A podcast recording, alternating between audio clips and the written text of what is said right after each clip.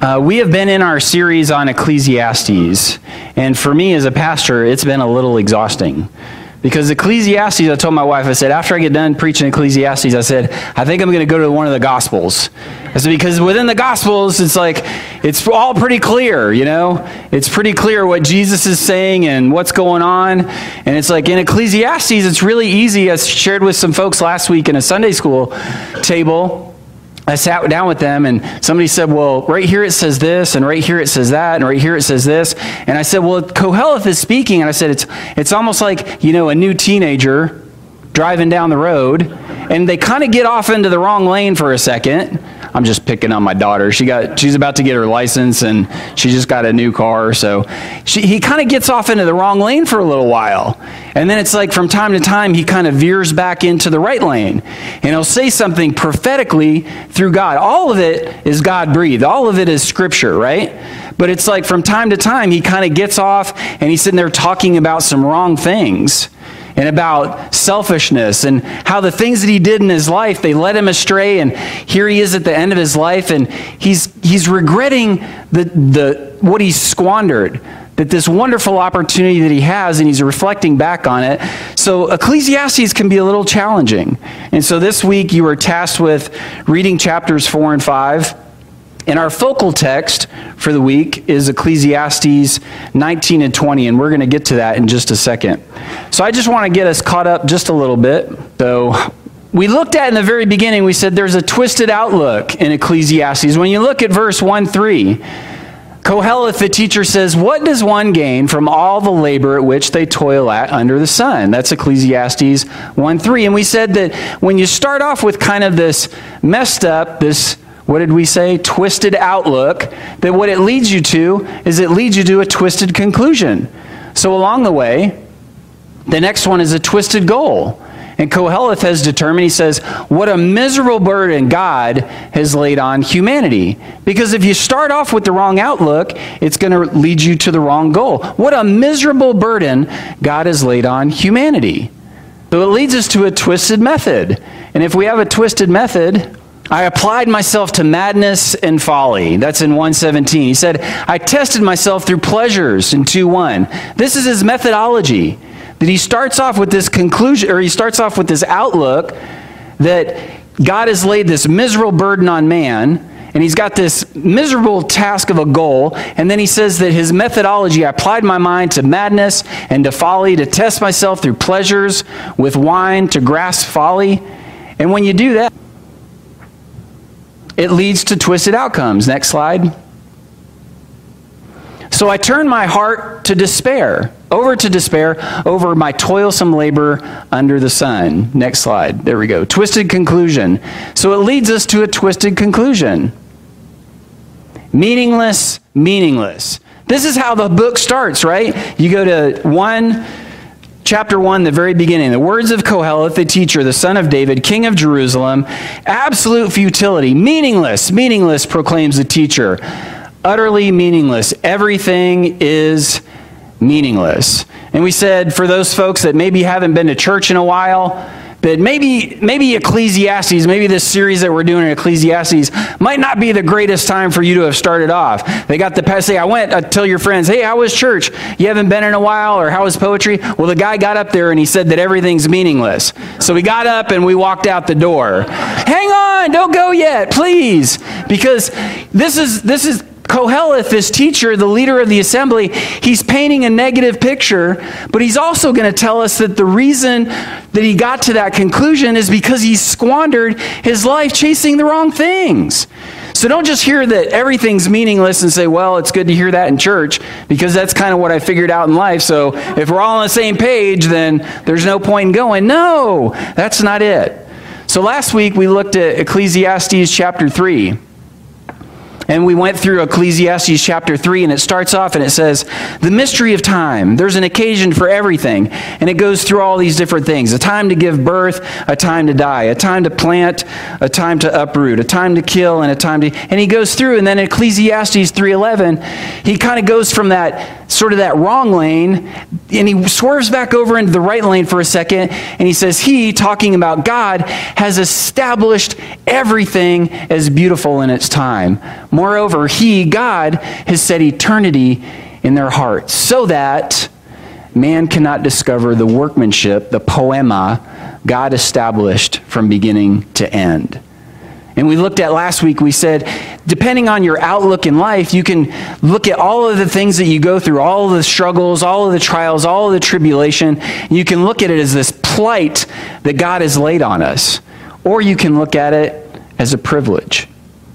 That God has given us a privilege in every moment and in every opportunity. Oswald Chambers is one of my favorite devotional writers. And Oswald Chambers talks about the idea that as human beings, we're all going to struggle.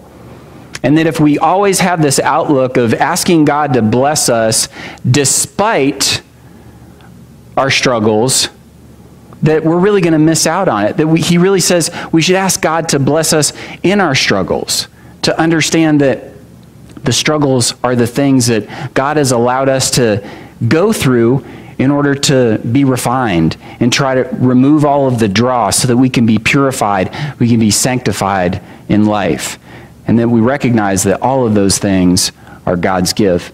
So today, we're in the chapter 5 of Ecclesiastes, and our focal text is 19 and 20. You can look in your Bible there, and you're probably not going to have the same translation that I have because I took several and I kind of wove them together to really get the gist. So if you're looking in your Bible, Ecclesiastes 5 19 and 20. Moreover, as for everyone to whom God has given riches and wealth and dominion over those things, and contentment in their lot, and gladness of heart amid struggle, all this is a gift of God. They seldom reflect upon the days of their life because God keeps them afflicted with the joy of their heart. That's Ecclesiastes 5 19 and 20. There's some wonderful things in there that I want y'all to note. One of the things that, uh, as we were reading through chapters 4 and 5, it says, uh, let's see here, in chapter 5, verse 3, it says, For dreams result from much work, and a fool's voice from many words. And I thought, well, today would probably be a good day for me to not have a 50 minute sermon. So we're going to do a really short because people are going to be, Pastor, you're a fool because you used a lot of words. So I'm going to try and I'm going to try and cut it back a little bit so that nobody tells me I'm a fool for talking too long. Moreover, as for everyone to whom God has given riches and wealth and dominion over that, and contentment in their lot and gladness of heart amid struggle, all this, not just one or two or three of those things, all of those things. And the reason why I broke it out on the screen for you like that is so that you can see the continuation riches and wealth and dominion over those things and contentment in their lot and gladness of heart amid the struggle. All this collectively is the gift of God. They, those people, the ones who look at all of these things as a gift from God, they seldom reflect on the days of their life. And it doesn't just mean that you look back on your life, that you look back and you say, Oh, I remember when my 16 year old, you know, she was eight years old when Christine and I got married, and uh, look back and say, you know, gosh, I remember, I remember when Delaney was eight years old and how cute she is. It's, not saying that you can't do that. It's not saying don't ever look back on the things that have happened in the past. It's not saying that. It's saying they seldom reflect on the days of their past with a sense of regret. Oh, because remember, Koheleth, the teacher, the leader of the assembly, he's come to the end of his life. He knows that his days are numbered, his days are few. He's looking back and he's looking on what he squandered that he had this incredible ministry as the leader of the assembly, the king over all of Jerusalem. And then what did he do with it? In chapter 2, we looked at the things that he did. I'm going to plant for myself some vineyards and orchards. I'm going to do some reservoirs and all of these projects. How often does it say that Koheleth, the teacher, the leader of the assembly, how often does it say that he did things that, that would resonate with Christ? That he ministered to people, that he sought out people who were hurting and who were lost, and he tried to serve them and to love them. See, because all throughout, I share this with my wife and my kids, oftentimes as we're going through the Old Testament and you read about a character, whether it's Job, whether it's David, whether it's Solomon, whether it's Saul, whether it's Moses, Abraham. Oftentimes in seminary, my teacher, one of my professors would say, Jesus is the greater fill in the blank. He's the greater Jacob because of this. He's the greater Adam because of this. Jesus is the greater Solomon, see, because as the king of eternity, when he came, Jesus didn't say, I'm going to build a really cool building. I'm going to build this really cool obelisk. I'm going to, I'm going to make a bridge that goes from this side of the Dead Sea to the other. And I'm going to, I'm going to recruit all of these engineers and I'm going to have this great. Because Jesus, what he was doing, what he was establishing, what he founded, the works of God are established forever. He knew that the things that we would do, that in following him, that when he came, that all of the stuff in life, all of the possessions that we could acquire, he tells us in Scripture. Don't acquire or chase after the things in your life where rust is going to get to them or moth is, moths are going to get to them. Those are the wrong things. But store up for yourselves treasures in the kingdom. And that's what Jesus did. And Koheleth, at the end of his life, he missed, he missed that. So I want you guys to look at this slide, and I'm going to let you kind of marinate on that for a couple of seconds here.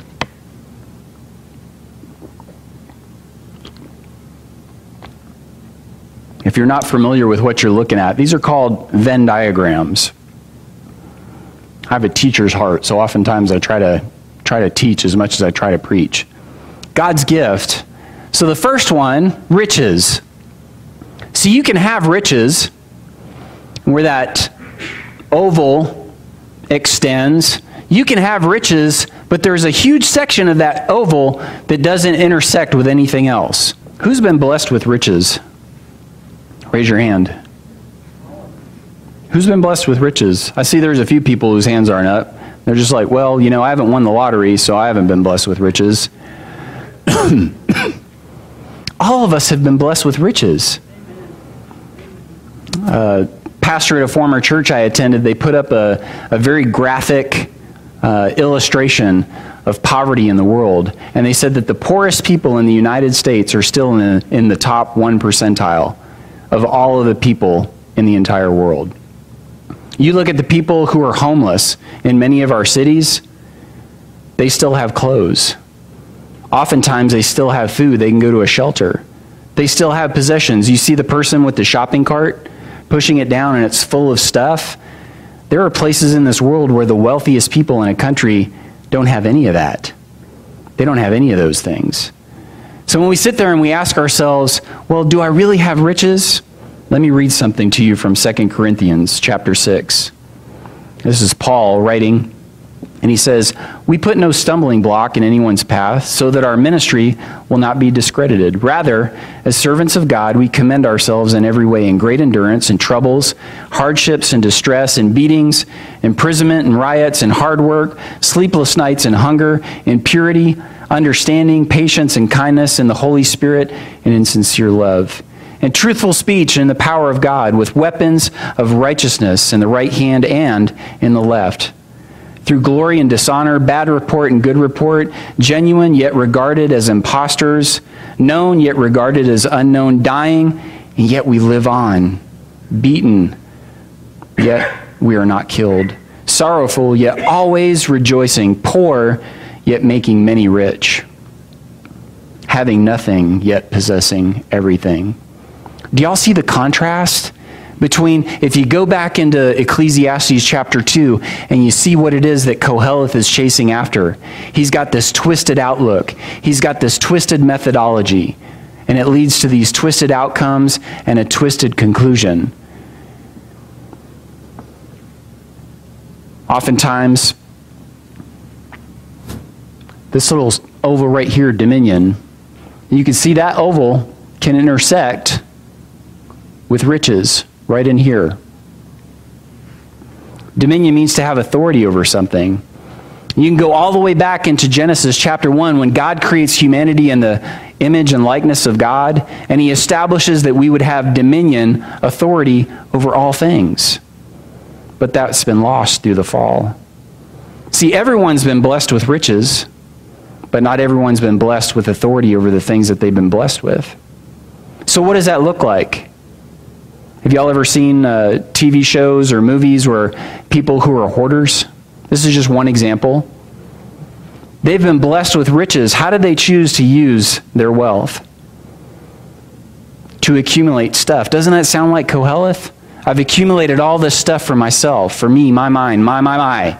It's mine.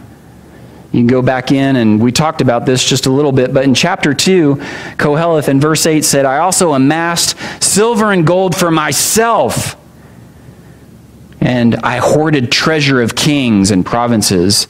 That word that he uses to hoard, to hang on to. He said that that's the same word that God used in Exodus 19, 5 and 6 when he looked out at Israel and he said, You will be my treasured possession. See, God wants to cling to Israel and he wants to hold them as close as he possibly can. And Koheleth is blessed with all of these riches. People from all over the world are coming and they're dumping dump trucks and wheelbarrows full of gold and silver and spices and the finest of everything. They're dumping it. And he's sitting there. I picture like Bugs Bunny when I was a kid and he's sitting on top of a giant pile of gold coins and he's just throwing them up in the air. And that's what Koheleth looks like. See, because he doesn't have dominion over the things that God has blessed him with. Do you have dominion over the things that God has blessed you with? Or are you simply looking at the riches and the wealth that you have and you're hoarding it? It's mine. Like Bugs Bunny, or even worse, like Koheleth. See, because if you have riches and you have dominion, and those two things intersect, then you also can have contentment. I passed my scripture for dominion. I'm going to read that one real quick. 2 Corinthians 10 3 through 5. Though walking in the flesh, we do not wage war according to the flesh, for the weapons of our warfare are not fleshly, but divinely powerful toward the demolition of strongholds, overthrowing arguments and every high thing, lifting itself up against the knowledge of God. And we take captive every thought to make it obedient to Christ it's been maybe two or three years, but I sat down and sometimes I get a little creative juices flowing in me. And I sat down with a, a program that I have that's a lot like Adobe Illustrator. And I created this screensaver, and my wife still has it on her phone of that verse. So that we take captive every thought and make it obedient to Christ. Y'all ever thought about that?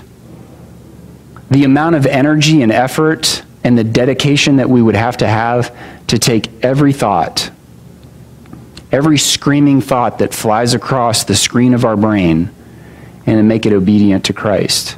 Oftentimes I say to my little boy, Connor, I say, Why did you do that? And he'll go, I don't know. And I said, Well, if you don't know, how's anybody else supposed to know? Have you ever analyzed in your life why are you doing the things that you're doing? He's waving at me. Hey, Connor or the thoughts that go through your head and you and you analyze them and you say why is that thought rifling through my head? And do you have the self-discipline in the spirit to take that thought captive and to make it obedient to christ? See if you don't one of the riches that god has blessed you with you're not having authority you're not exercising dominion over it. And contentment Philippians 4:10 through 13 says, "I rejoice greatly in the Lord that at last you renewed your concern for me. Indeed, this is Paul writing to the church in Philippi, indeed you were concerned, but you had no opportunity to show it." Verse 11 he says, "I am not saying this because I am in need, for I have learned to be content." See, being content isn't something that we're born with. We're born with the exact opposite. In sin, like Koheleth, we want to hoard all this stuff. Y'all ever see little kids, kindergartners, nursery school age, and a little kid comes over to take the toy that they're playing with, and the teeth come out, if they have any yet? Arrgh. It's like Koheleth, don't touch my stuff. And the reality is, is so many of us never outgrow that. We get to a place in our life where we're like, this is my stuff. I'm not going to tithe. I don't owe the church anything. No, you don't owe us anything. You don't have to give anything, but God is what God has blessed you with. If you don't have a compulsion in your heart with joy to give back to Him, something's wrong. I've learned the secret. I've learned the secret of being content in any and every situation, not just in one, not just in two, not just in the things that we enjoy. I can be content when I get to go and do the things that I want to do, when I'm not around the people at work that annoy me, when I don't have to be on the highway. That's me. I don't want to be on the highway. I don't want to be, it's like, why can't people learn how to drive? Paul says, I've learned to be content in all things, any and every situation whether well fed or hungry, whether living in plenty or in want. And he says, I can do all things through him who gives me strength. So you can look up there again and you can see you can have riches but not have dominion over them. You can have riches and dominion and they intersect right in here, but then not be content in those things. What does Ecclesiastes teach us about the person who's chasing after money? It says in chapter 5, verse 10 the one who loves money is never satisfied with money. Whoever loves wealth is never satisfied with their income. So you can have riches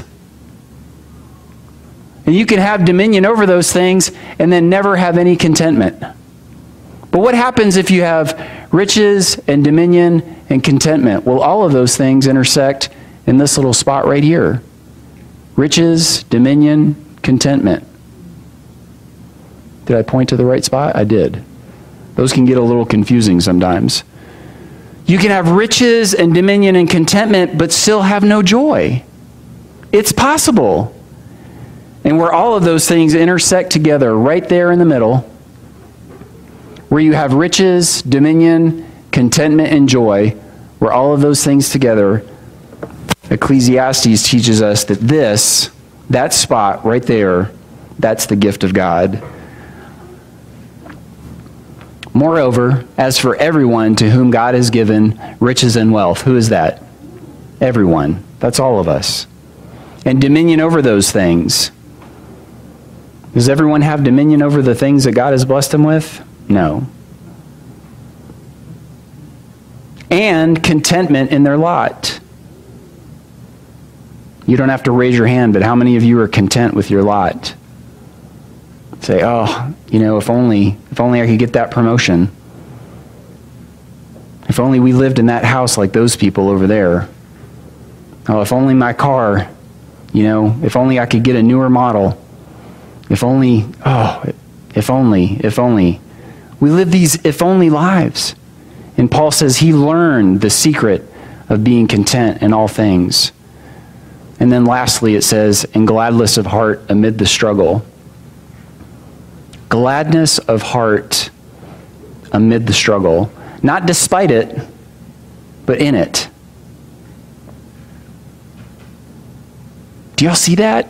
Gladness of heart amid the struggle is that if you're expecting in life that there aren't going to be any struggles, or that if you're struggling, that you've done something wrong, and so God's punishing you, you're in for a really long haul, and you're up for a lot of disappointment. Scripture tells us, Koheleth teaches us that all of this together collectively is the gift of God. Those people, they seldom reflect on the days of their life because God keeps them afflicted with the joy of their hearts.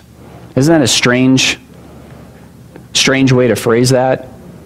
God keeps them afflicted with the joy of their hearts. Many of our English translations, they don't really put that word in there, but that's the same word that Koheleth earlier says in, if you turn back to chapter 1, the very thing that we said that he had a twisted outlook. He says, I applied my mind in verse 13 to seek and explore through wisdom all that is done under heaven. God has given people the miserable task, the ana. That's that same word. God keeps them ana in the miserable task, afflicted with the joy of their heart. And when the people who translate that, they say, well, those things don't really, doesn't really fit together, so then we kind of dilute the afflicted part of it. Can you be afflicted with joy in your heart? You can. But see, you don't look at it. The person who's experiencing joy in their heart, who has experienced the fact that they have riches, that they have dominion over them, that they're content in their lot, and they're experiencing joy in all of those things. The wrong way to look at it is God is, this is your affliction, that you're clueless, you're, you're, you're a dummy. You don't get the fact that you're missing it. And that person says, No, I get it.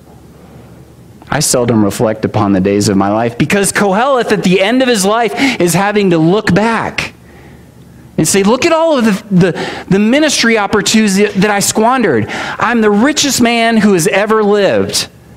I'm the king over Jerusalem, and I'm looking out over the landscape, and I see that there's injustice everywhere I look. You're the king. Fix it.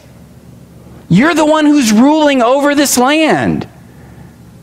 But yet you're standing there and you're saying, well, these are all the things that I notice. Do something about it.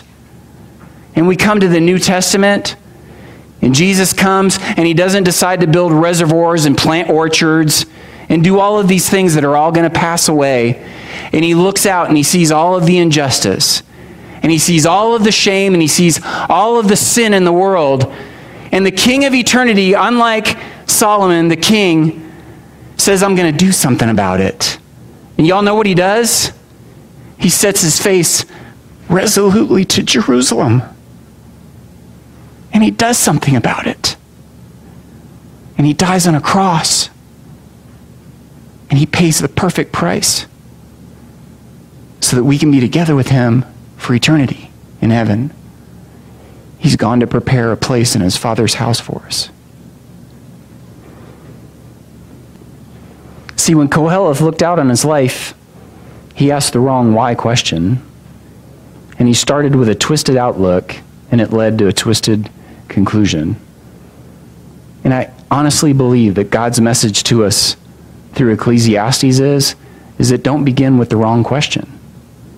If you begin with this idea that God has laid this affliction on our hearts simply to keep us stuck in the mud and the filth and the quagmire of this life. And then we get to look at Jesus. And he came down, the King of eternity, born in a filthy manger, in the lowest of lows. He didn't demand that we build him a palace.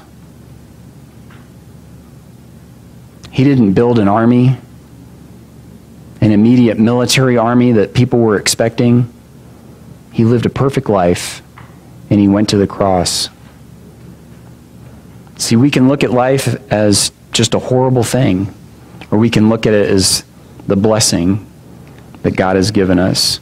Do you look at life as a plight or a privilege? Let's pray together.